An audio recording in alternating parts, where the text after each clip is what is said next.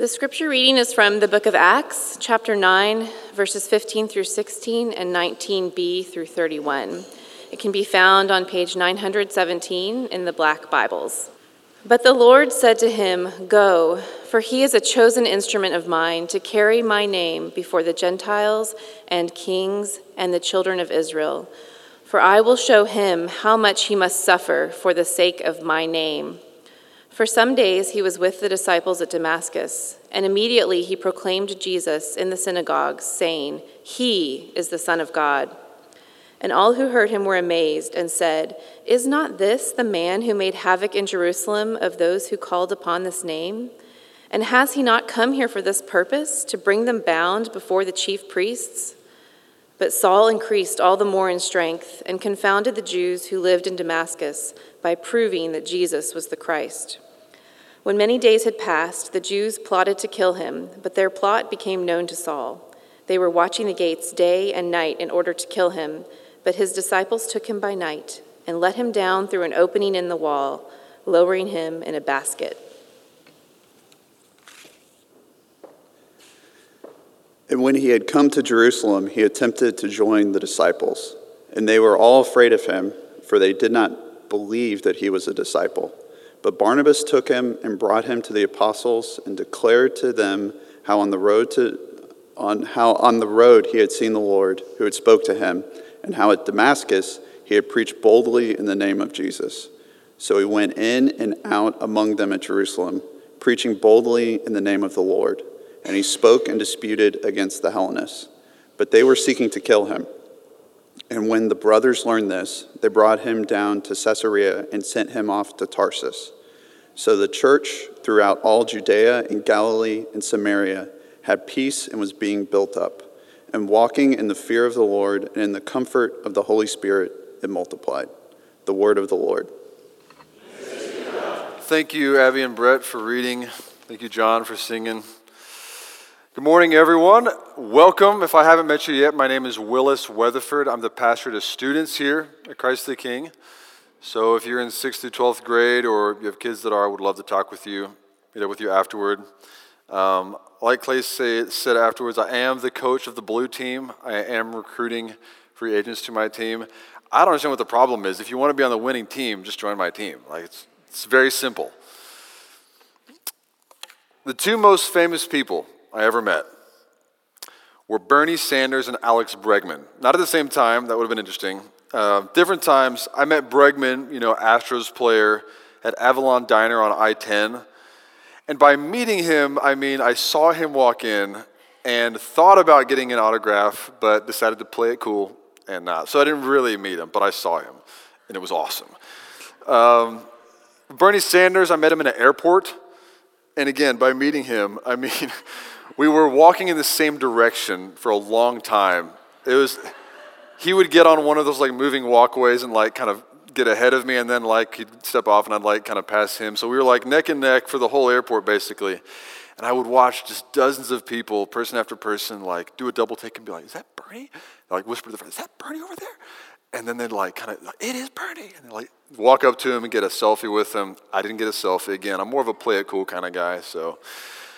The thing that struck me, though, seeing these famous people that I'd seen on TV, is they're just so different in real life. You know, in, on TV, they're in their element, they're doing their thing, and then in real life, they're just another guy trying to make a flight, trying to get breakfast.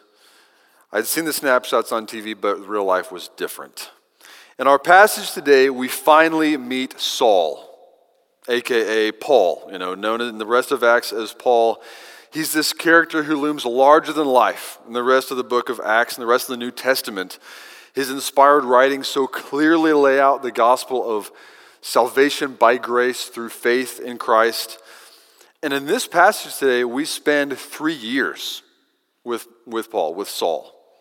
Three years and just 12 verses. So this passage is significant from a biographical perspective.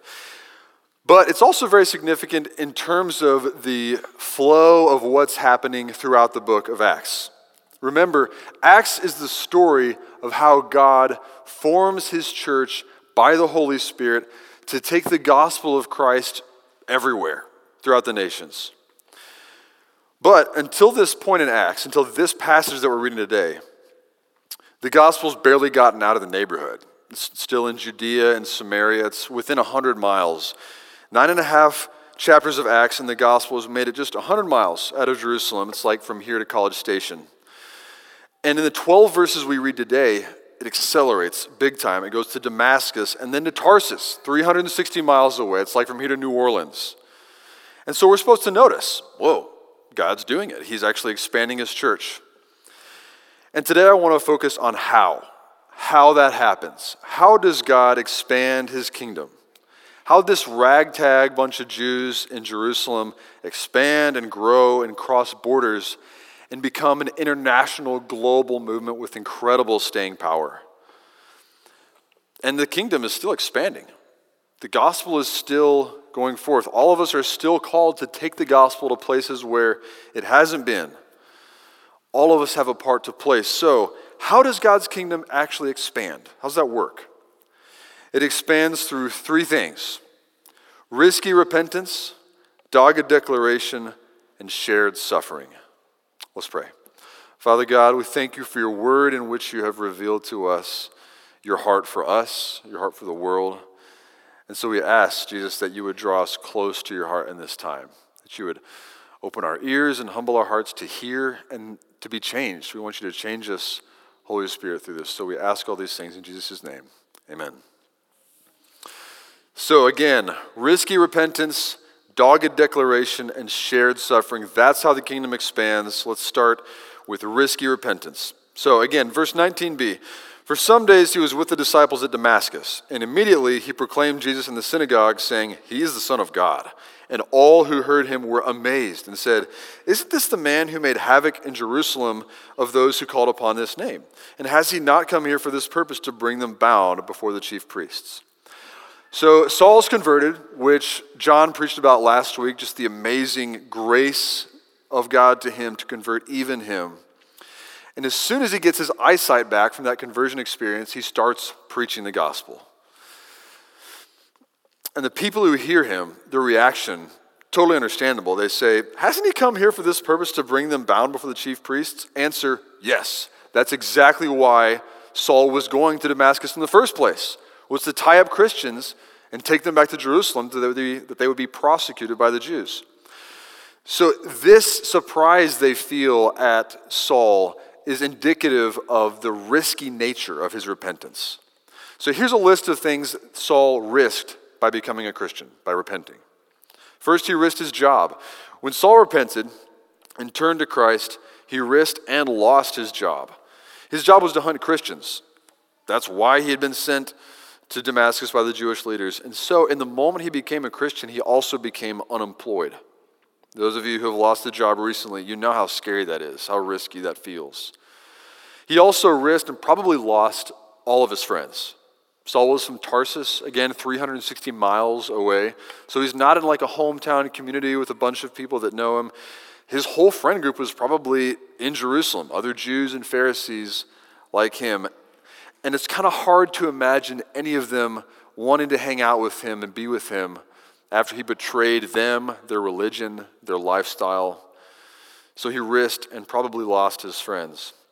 But Saul risked and also uh, lost his reputation. If you think about it, his, um, his reputation with the Jews as a passionate persecutor of Christians, this theological powerhouse, it won him favor with the Jews. But as soon as he became a Christian, his reputation was in the gutter. It was just as low as it could possibly be. That had to have been scary for him, but not as scary as the final risk Saul's repentance carried, which was the risk, the very real risk of losing his life. He's almost killed twice in this passage. And as we, we're going to look a little bit more at that later in this passage, the risk kind of continues throughout his life. His repentance was very risky. And ultimately, it left him with virtually nothing no job, no friends, no reputation, hunted to be killed. Why would he do it?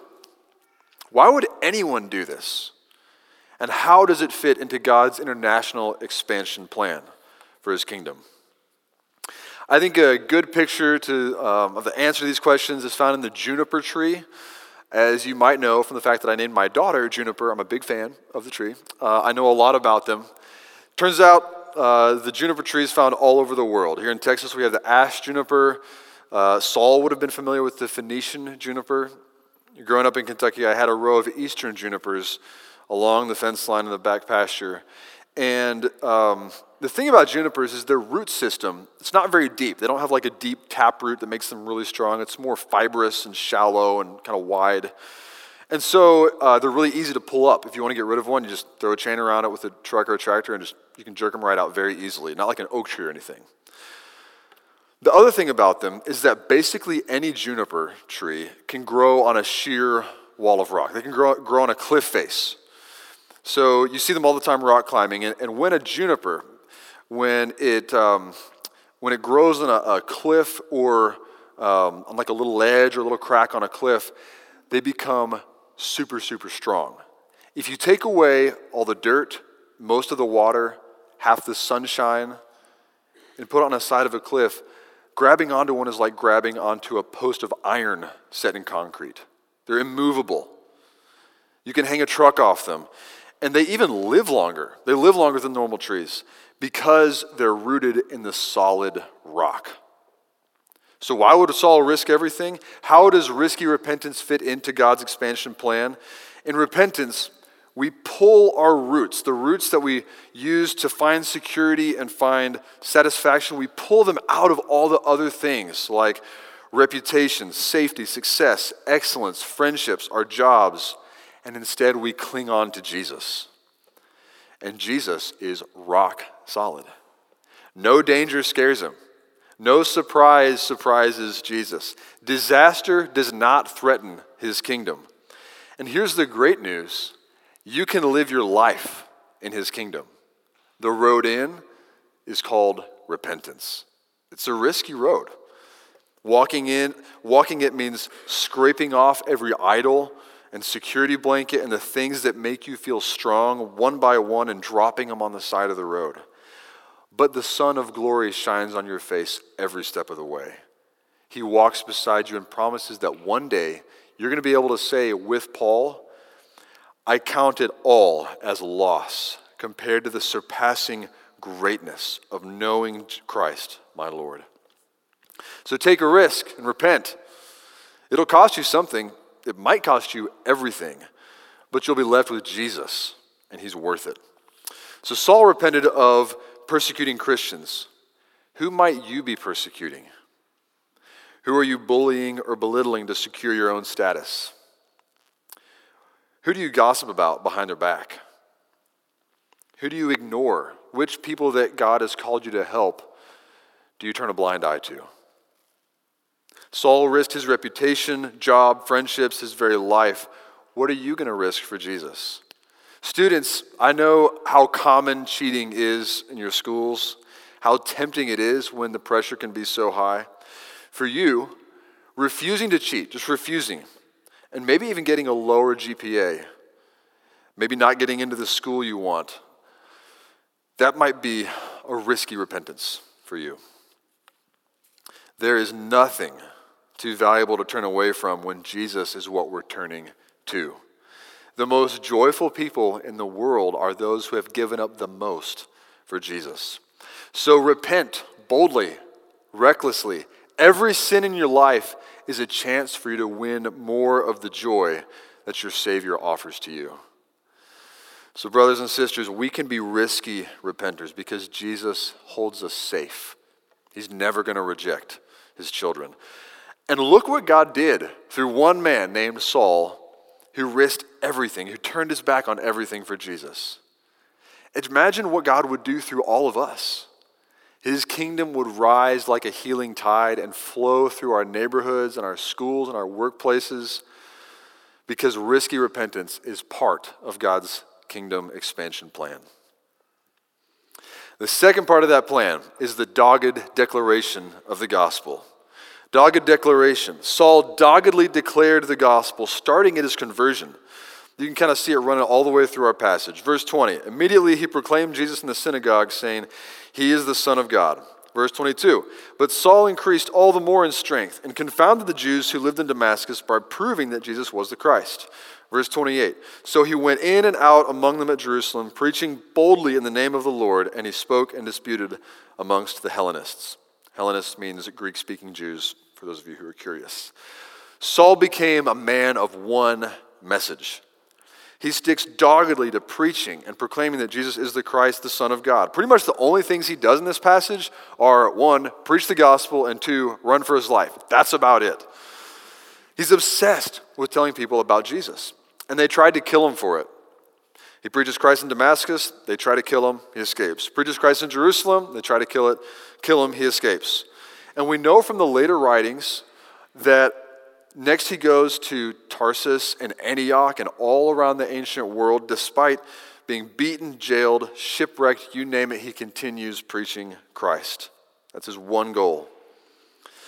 Companies spend thousands of dollars hiring consultants to come up with a new brand name or um, you know, a catchy tagline, a new mission statement.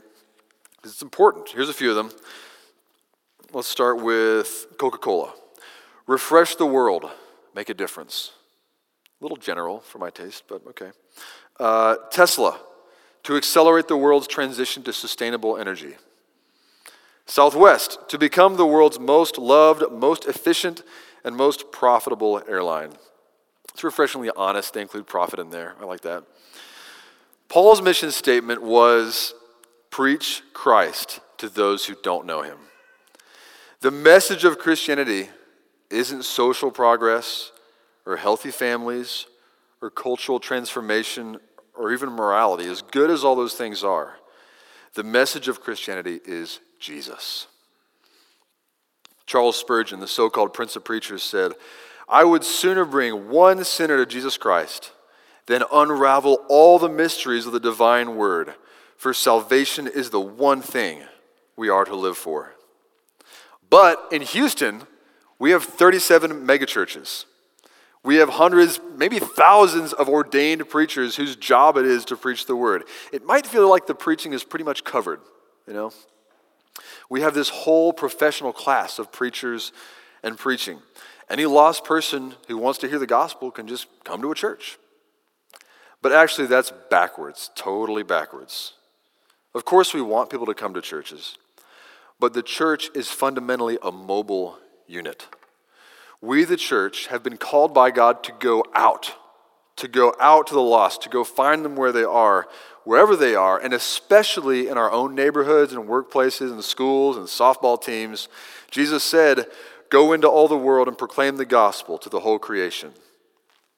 But for most of us, that's really scary in a couple different ways. One of the ways the gospel, one of the reasons the gospel is so scary is because it challenges so much that we and our culture hold dear.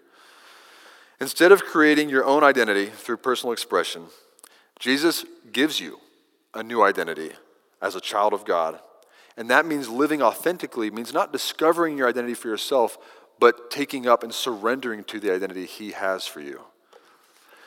Rather than achieving moral status by following rules and leading socially accepted progress, Jesus just gives us his own righteousness for free. And oh, by the way, believing that will make you part of a religion that's accused of being socially repressive. We work hard to earn success and security, and Jesus tells us the currency of his economy is not hard work and earning stuff, but undeserved grace. He says, Strength is weakness, weakness is strength. The first will be last, and the last will be first. He tells the rich young ruler to sell everything he has and give it to the poor. I think really this might be the hardest possible religion to spread in Houston.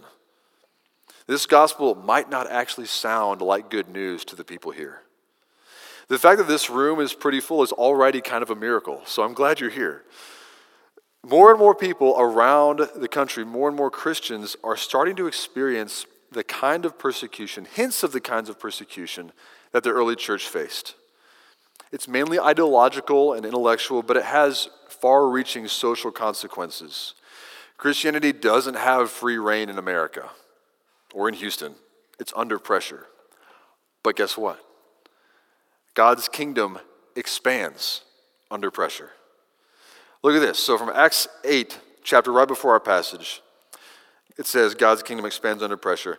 And there arose on that day a great persecution against the church in Jerusalem, and they were all scattered throughout the regions of Judea and Samaria.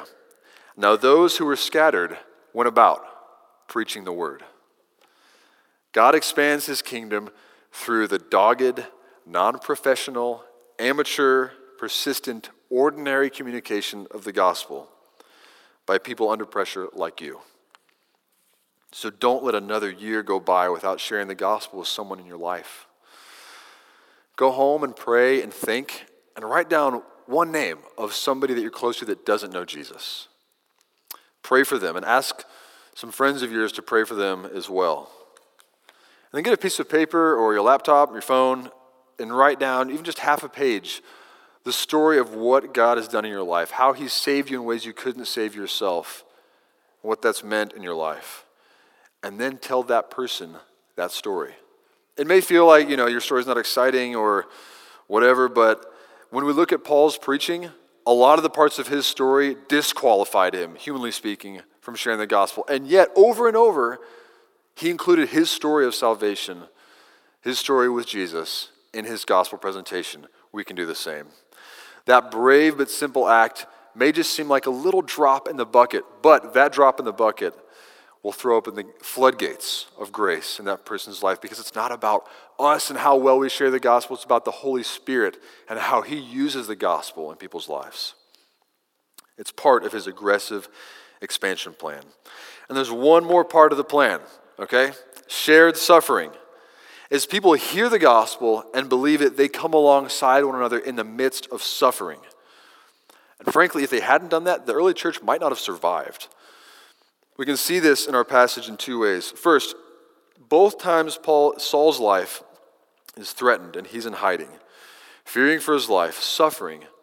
Other Christians stick their necks out to keep him safe and help him escape. Verse 23 When many days had passed, the Jews plotted to kill him, but their plot became known to Saul. They were watching the, dates, the gates day and night in order to kill him, but his disciples took him by night and let him down through an opening in the wall, lowering him in a basket. And then again, verse 29 And he spoke and disputed against the Hellenists, but they were seeking to kill him. And when the brothers learned this, they brought him down to Caesarea and sent him off to Tarsus. If the Christians in Damascus or Jerusalem had just let him fend for himself, if they just kind of said, you know, it's kind of his own fault, like being all public about his ministry, like tone it down a little bit, Saul. But they didn't do that. If they had, he probably would have been killed. They didn't do that. Instead, they noticed Saul's predicament. They saw the danger he was in, and they decided his problem is our problem. His suffering is going to be our suffering. And so he lived to preach another day. The kingdom expands through shared suffering. And another way we see this is with Barnabas. So we know from other parts of Acts that Barnabas has been with the church a while. Uh, he's a man of means and influence, kind of an impressive and compelling figure. And so when he sees Saul come into town, he notices Saul comes into town and he tries to join the church, and the Christians, they're just not going to touch him with a 10 foot pole. They're like, no way. This guy basically arranged the murder of our best friend, Stephen. We're not going to believe what he says no matter what he says. And so Barnabas sees that, and he risks his own reputation to advocate for him. But Barnabas took him and brought him to the apostles and declared to them how on the road he had seen the Lord, who spoke to him, and how at Damascus he had preached boldly in the name of Jesus. It may seem like a small thing to do, but in doing this, Barnabas secured Paul's acceptance by the apostles and the church in Jerusalem, enabling his ministry and literary ministry for the rest of his life. This shared suffering is so core and fundamental to the life of the church because it's a core part of the life of Jesus. Jesus came to share our sufferings. Isaiah 53 says, Surely he has borne our griefs and carried our sorrows.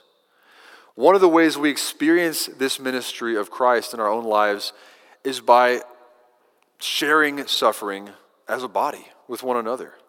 Galatians 6 commands us to bear one another's burdens and so fulfill the law of Christ. Some of the most beautiful ways that I've seen this lived out have been here at Christ the King. We, the people in this room, could share dozens of stories of intense, world altering, scary suffering that we've experienced. And not perfectly, but often, we've come alongside one another. We've come alongside people in our neighborhoods and shared that suffering, shared that burden with them. So, drawing from the experience of this church and the passage at hand, there's three ways to share suffering well. The first way to share suffering well is to let Jesus be Jesus. There's only one person who can end all suffering, solve every problem, answer every question, wipe away every tear. His name is Jesus. We're not him. One of the beautiful things about believing in Jesus is not feeling like you have to be him, like you have to solve every problem.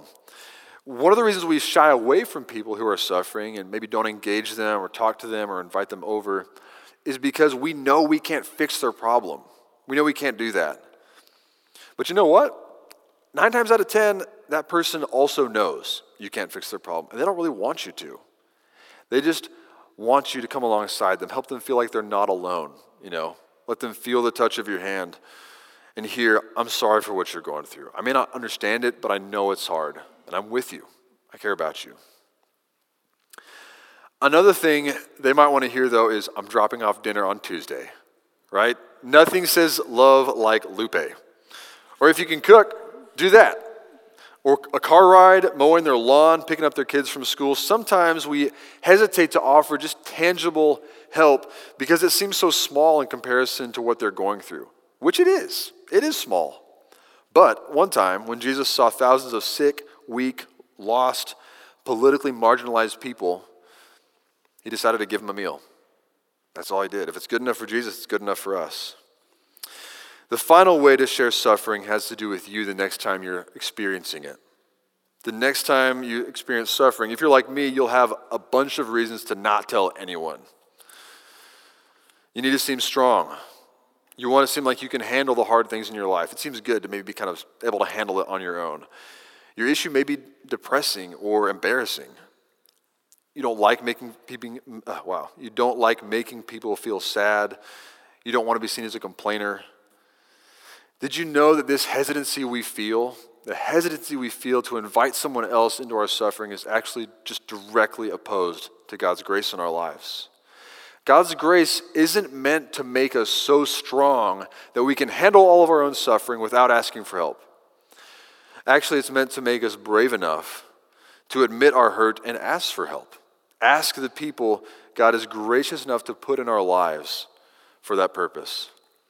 So the next things, you, the next time you realize, hey, I don't think I'm doing too well with this, allow someone to share that suffering with you. It'd be nice if they notice on their own, but even if they don't, take that out and share that with someone else. Tell them what you're going through, how you're doing, so that you might experience the grace of God to you through them and the expansion of his kingdom in your own heart.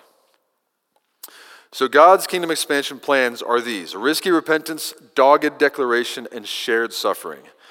Three things not typically found in a business expansion plan, right? I think the amazing thing about this plan is that it actually worked.